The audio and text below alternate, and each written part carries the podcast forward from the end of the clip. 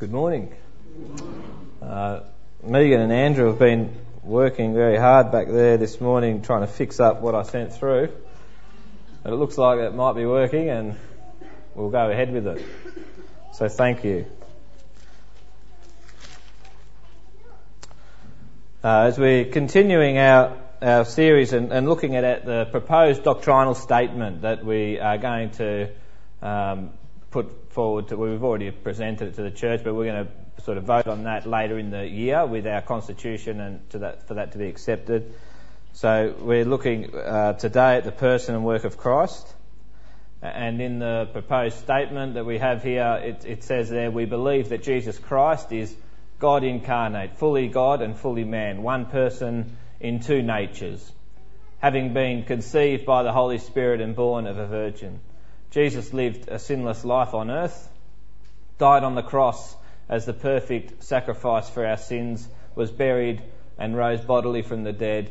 Further, he ascended into heaven, where at the right hand of the Majesty on high, he is our priest and our high advocate. Or advocate. High priest and advocate.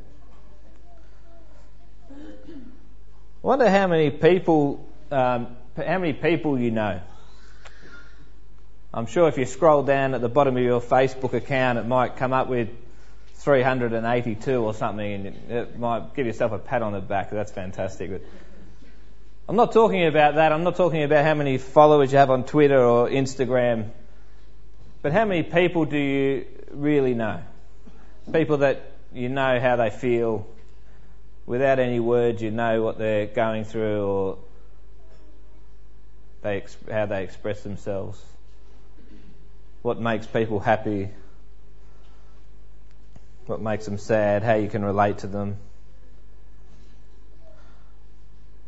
I'd probably suggest there wouldn't be many.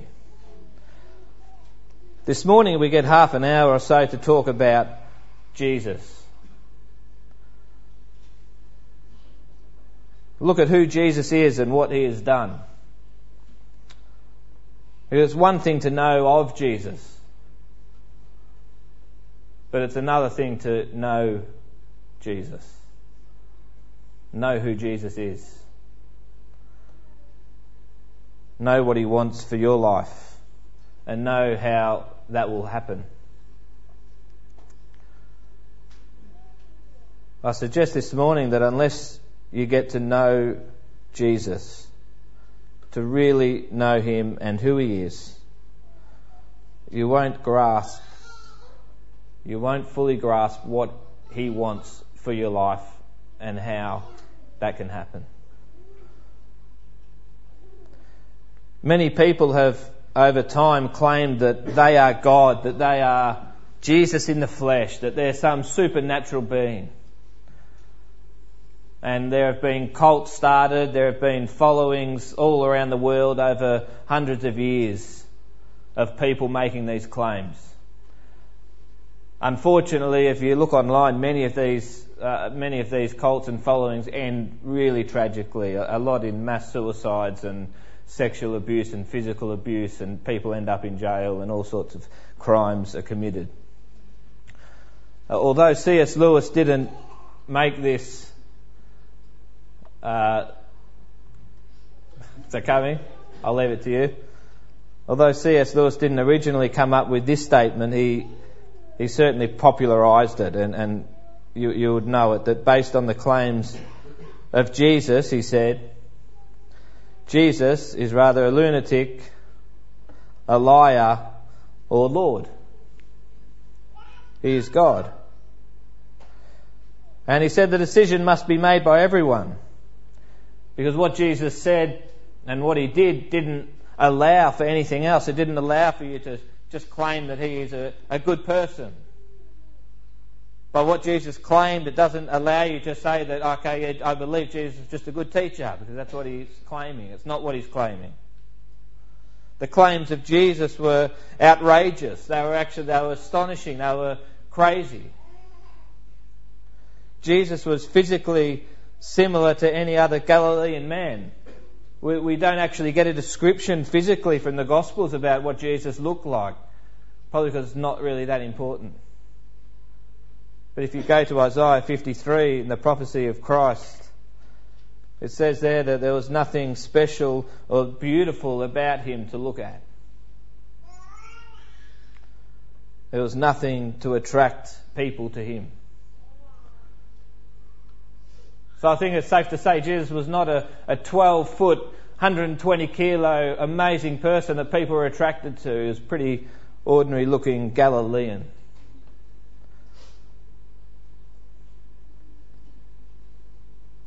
And his deity to most was unseen. When people first saw Jesus, they saw an ordinary man. What was visible was his humanity. And people saw him as no different than any other man, but no other man made the claims that Jesus Christ made. He said that he'd come down from heaven, that he had eternally existed, that he had been sent into the world by the Father. He claimed to be the Saviour and the only Saviour of the world, to be the source and the only source of everlasting life. He claimed to be the only way to God. He claimed to have the right to be honoured and worshipped on an equal basis with God. He claimed to be one with the Father, to have the power to give life and even to raise the dead. He claimed to be without sin, to have all authority in heaven and on earth. He claimed to have the power and authority to forgive sins. He claimed to be able to answer prayer. He claimed to be greater than the temple, Jonah, Solomon, Jacob, and Abraham. He claimed to be the only bread that can feed the soul the light of the world, the resurrection and life, the anointed one, Christ, Messiah, the Son of God. I've probably missed some, and you can tell me afterwards over a cup of tea. But this man, who was physically similar to any other Galilean man, was no ordinary man but the claims were the beyond imagination of what the people around him could listen to or hear. And the Jewish leaders judged him a blasphemer. In their minds, their decision was to say, this is outrageous blasphemy. Jesus is nothing but a liar. Other people, if you look in Mark 3, said that he was, he was a lunatic. He was crazy. There was a, there's a word used there in Mark 3 that we looked at recently in Acts 12 when Peter is escaped from prison. And there's a Christians in the house and they're praying for him. And the servant girl Rhoda goes to the door and recognizes his voice and comes back without even letting him in and saying, Peter's at the front door. And the same word they use there, they said to Rhoda, they said, You're out of your mind. It's the same word here in Mark 3. Those people are saying Jesus are making these claims. He's out of his mind.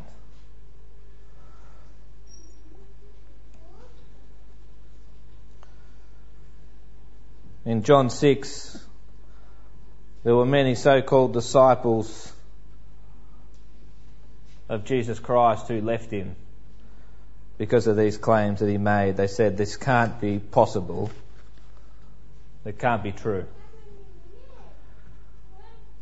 But the claims of Jesus to be God are irrefutable. In John 10 30, Jesus says, The Father and I are one, as we read this morning. John 14:9 Anyone who's seen me has seen the Father. John 12:45 When you are seeing me, you are seeing the one who sent me. And the, there are, it goes on and on. And Paul states it so plainly. We read this morning in Colossians 1:15. Christ is the visible image of the invisible God. Many of you know my younger brother Tim and my, and my dad. And uh, I, if I've shared this before, I'm sorry, but uh, they, they, were once at a cafe a number of years ago in Ballarat, um, sitting outside, and someone else was out there uh, reasonably close by, and uh, and they just felt compelled when they left their table to come past after watching them talk and interact with each other and just share how they how it was so obvious that they were a father son. And old Tim was really happy with that. Uh, Dad used that against him for a long time and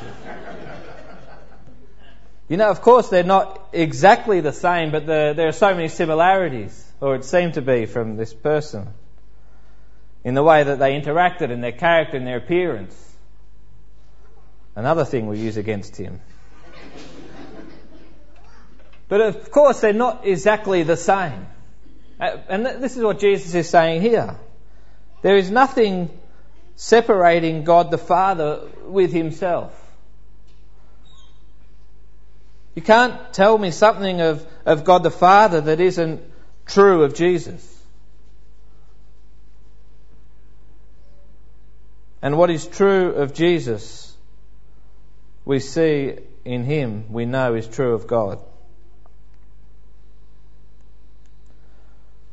So we ask ourselves this morning, as we sit here, what do I believe?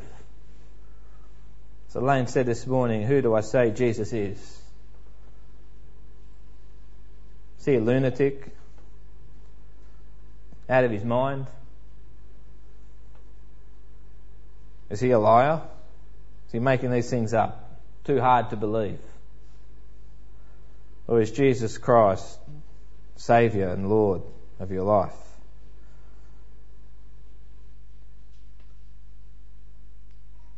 Jesus didn't only make these claims and say these things, but he showed everyone in the way that he lived and the things he did, in the miracles that he performed, in his power over creation is only something God can do. That he forgave the sins of people is only something God can do. The way he healed the sick, people not just with coughs like we all have this morning, but with lifelong illnesses. People that couldn't see saw again. Jesus Christ loved the unlovable and he welcomed the outcasts of society. He raised the dead to life. He claimed to be the resurrection and the life. And when Lazarus was dead, not for one hour or one day, but dead for four days, Jesus commanded him to come out from the grave. And he did instantly. That's something only God can do. In John 11:38 Jesus said even if you don't believe what I tell you you must believe in what you see me doing the miracles. From that you should know that the Father is in me and I am in the Father.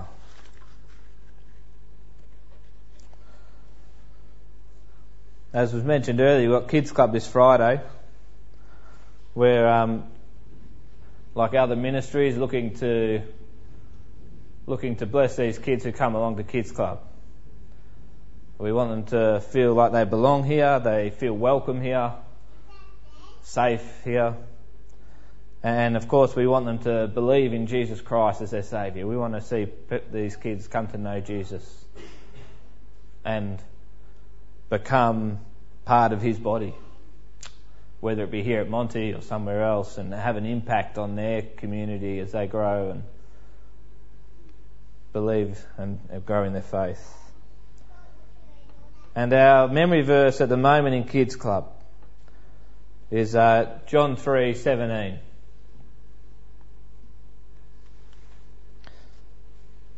It says there, God sent his Son into the world not to condemn the world, but to save the world through him. Jesus didn't come to the earth just to show us that he is God. That, that, that happens automatically because he is God. That's who he is. But Jesus came to save,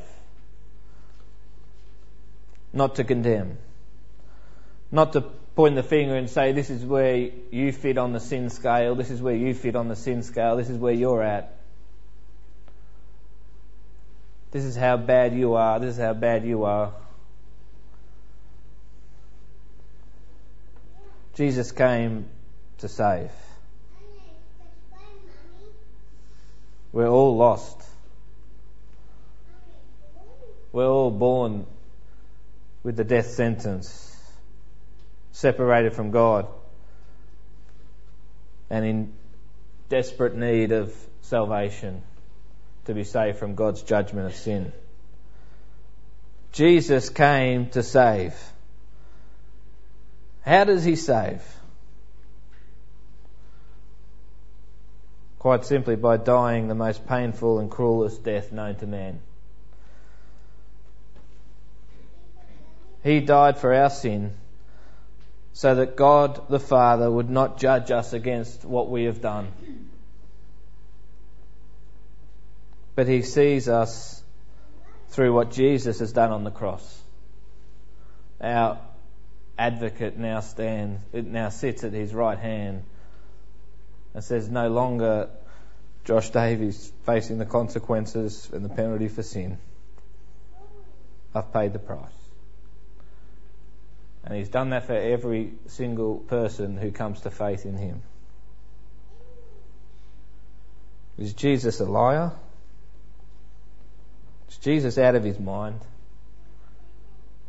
Or is he Lord God, your Saviour. In John 14:6, really famous verse, Jesus said, "I am the way, the truth and the life.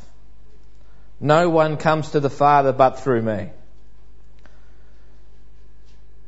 Jesus is the only way to knowing God. He's the only way.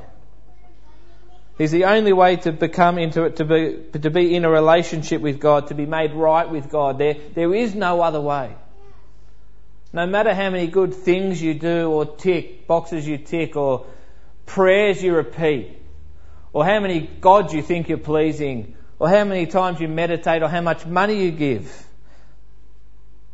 There is no other way to know God or to be made right with Him except through Jesus. He is the only way. And Romans 10, Paul puts so clearly that you must believe by faith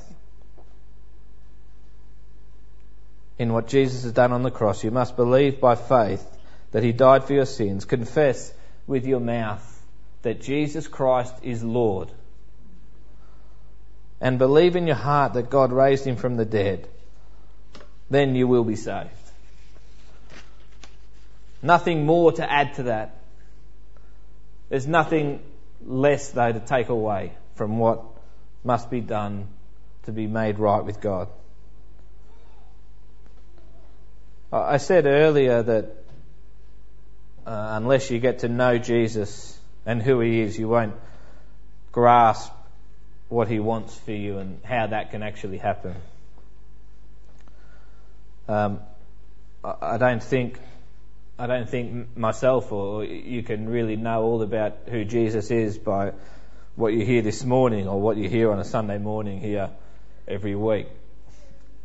As Rob shared last week, a, there needs to be a consistent time in God's Word to, to know Him and allow the Spirit to reveal more truth about who Jesus is and what He has done for us and what He wants for us. So, for a few moments, and we can spend hours in this passage, but in Romans 12 1 and 2, and in 2 Corinthians 3:18 these verses they say so dear brothers and sisters I plead with you to give your bodies to God because of all he has done for you. Let them be a living and holy sacrifice the kind he will find acceptable this is truly the way to worship Him. Don't copy the behaviour and customs of this world, but let God transform you into a new person by changing the way you think. Then you will learn to know God's will for you, which is good and pleasing and perfect.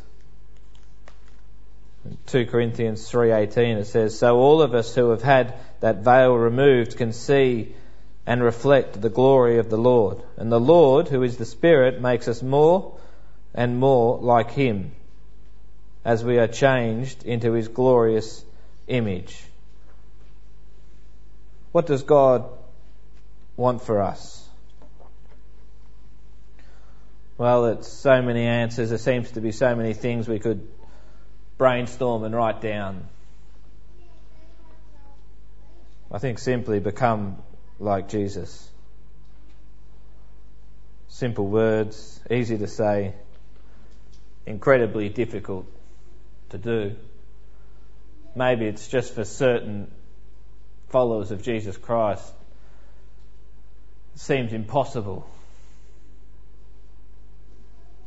And it is. It is impossible. It's, crazy thing to think that I can be like Jesus. By myself. Yes, it is.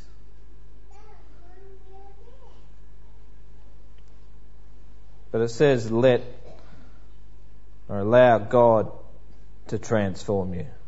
It's not something you have to.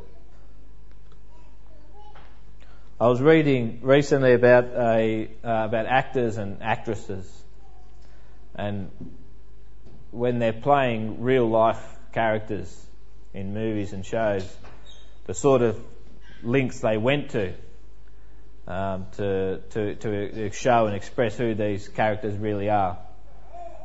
Um, and they were, were saying that they would, they, they would often um, continually watch video footage of, of people, the way that they walked and the way that they, they spoke, accents and certain words that they would pronounce funny, um, and they also said that they would, if possible, you know, would spend time one on one, face to face with them and get to meet them.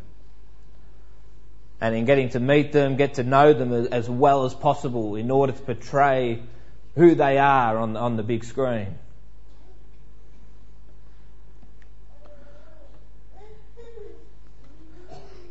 One person, it even said that they were shameless in copying all the ins and outs of a person that they would be portraying.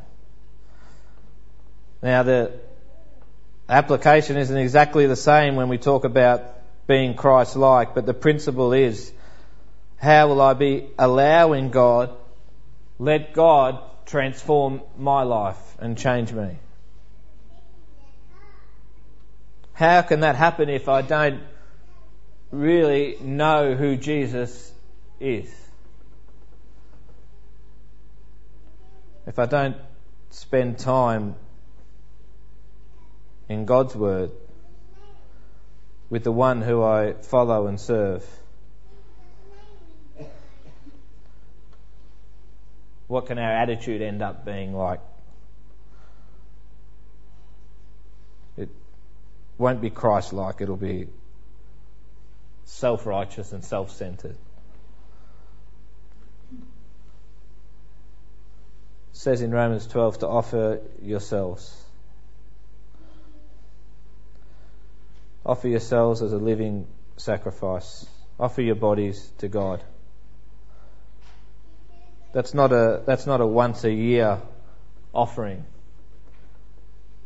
or a once a month or once a week, but a moment by moment, an hour by hour attitude.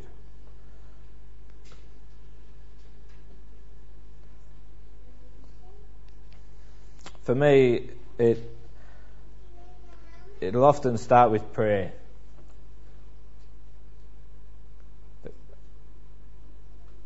God is take my life and and as weak and as pathetic as I may be, use my life for your glory. In the next few minutes, in the next few hours, for the rest of this day, may it be about who you are and what you want, and not what I want. When our thoughts are constantly about what God wants, and not what I want, and we are spending time allowing the Spirit of God to reveal truth from His Word to us about who Jesus is, we find ourselves in a place where God is changing us. Changing the way that we think from how the world thinks and how what we are born into to what the attitude of Christ is. And this, this is truly the way to worship Him.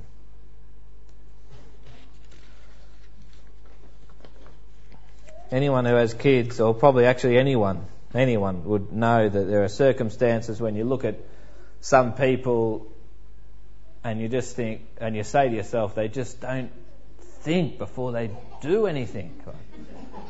They're just not thinking.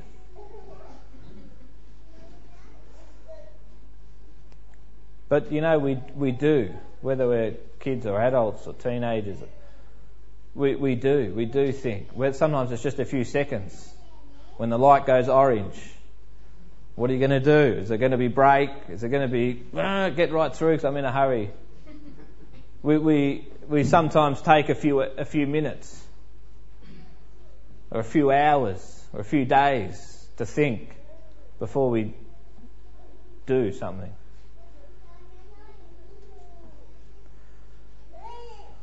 And God wants to change the way we think. Because He wants to change the way that we do and the way that we live. He wants to change the way that we think from selfish desires to His desires in order that we would become more like Christ. Because what God wants for us is to become like Jesus. Come to His Word and look at the person and the life of Jesus Christ and allow God allow God to change you.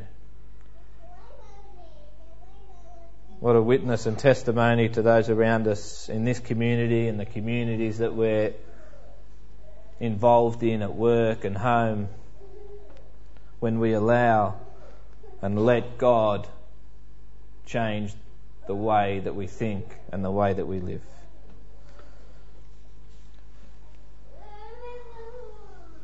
Lord and God, we thank you for your word that when we open it, we don't have to look for where the truth may lie, but it is all your word and it is all your truth. Thank you that you sent your Son not to condemn us, but to save us.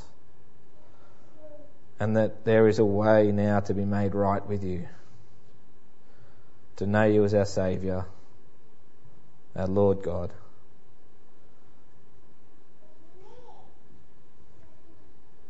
May we leave this place with an attitude to be more Christ like. Allowing you to change us, Lord. Change the way that we think about ourselves, about others, and about you.